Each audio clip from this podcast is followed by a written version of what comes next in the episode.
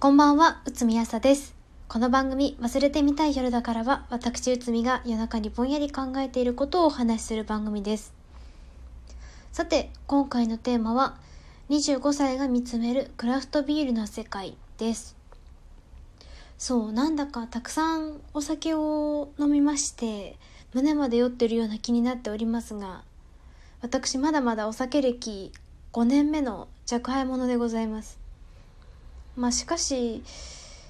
やっぱりねどう考えても根っからの酒好きであることは変わりないようで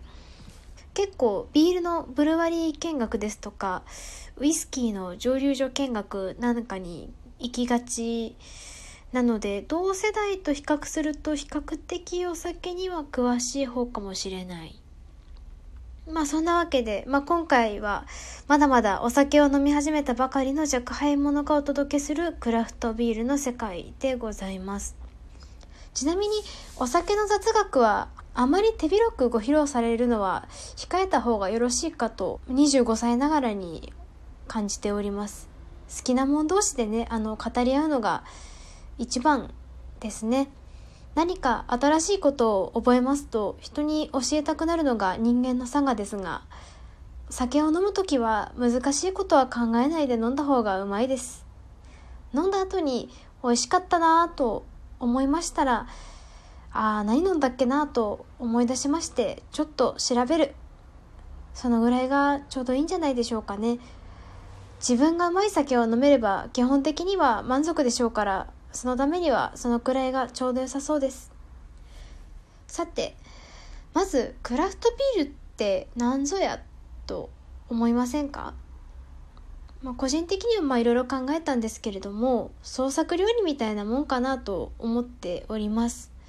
なので何種類あるのかなどと言われると無数にありますという感じでしょうかね。一時地ビールブームなるものがあっとはあの年配のおじさま方から噂には聞いておりますけれども、まあ、ブームとジャンルは違うのではという認識です。創作料理に例えると完成品の味を決めるのは原材料そして調理方法、まあ、調理工程になろうかと思います。ということでまずビールの原材料なんですけれどもざっくり麦芽水ホップ酵母たまに副原料ってな感じですね。そしてビールができるまでの工程としてはざっくりですけれども仕込み煮沸発酵ろ過ってな感じかと思います。本当にざっくりですけどね諸説あります。そんでまあビールの分類として、まあ、でっかく分類できるものだとラガービールとエールビールなんて言葉は最近では聞きなじみがあるのではと思います。こちらの違いは、えっと、発酵の時に入れる酵母が仮面発酵酵母だとラガービールに上面発酵酵母だとエールビールになります。ちなみに日本のナショナルビールスーパードライ一番搾りプレミアムモルツ黒ラベルなんかは全てラガービールのピルスナーというタイプだそうです。まあ同じタイプとは言ってもそれぞれ作り方も原料も違いますんで味は全然違うと思うんですけれども、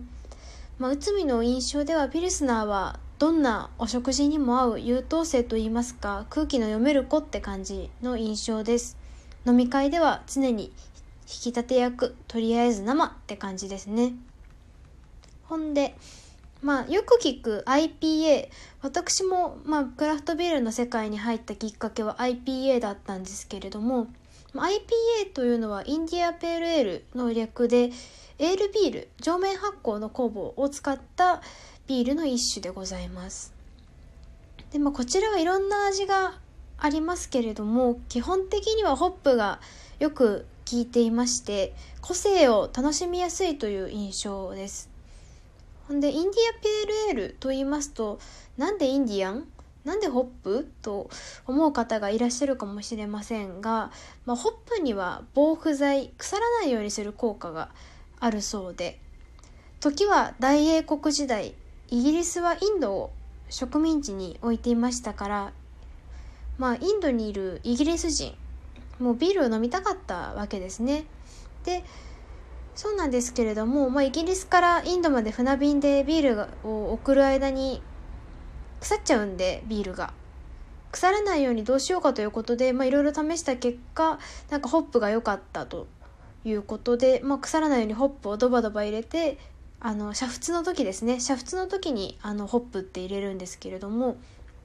煮沸の時にホップをまあドバドバ入れてビールを作ったのが IPA というビアスタイルの発祥だそうです。まあ、ホップが効いているとどういうビールになるかと言いますと、まあ、ホップの種類ですとかホップを入れるタイミングにもよるらしいんですが一般的には苦い香りが強いビールになりがちだと言われています。内海が IPA を飲む時はまあとにかくビールを楽しみたい時ですかね。あの個性が分かりやすいと言いますかもうお食事は無視ということで 無視してビールばっかり飲んでしまうことが多いですね。あのオクトーバーフェスなんかに行ってこう IPA ひたすら飲むみたいなあのそんな楽しみ方が内海は好きです。さてここまでラガーとエールは酵母軸 IPA はホップ軸ときましたので今度は麦芽軸で話をしますと。白ビールですとか黒ビールと言われるものこの違いは麦芽の違いですね。あの白ビールホワイトビールは大麦。通常大麦の麦芽を使うことが多いんですけれども白ビールホワイトビールは小麦の麦芽を使ったビールだそうです。そして黒ビールあの色はあのローストした麦芽を使ったビールということであの麦芽の段階で焙煎をしたその時の黒色があの残って黒ビールになるとのことです。内海の好みですとだいたいホワイトビールだったら何でも好きだなという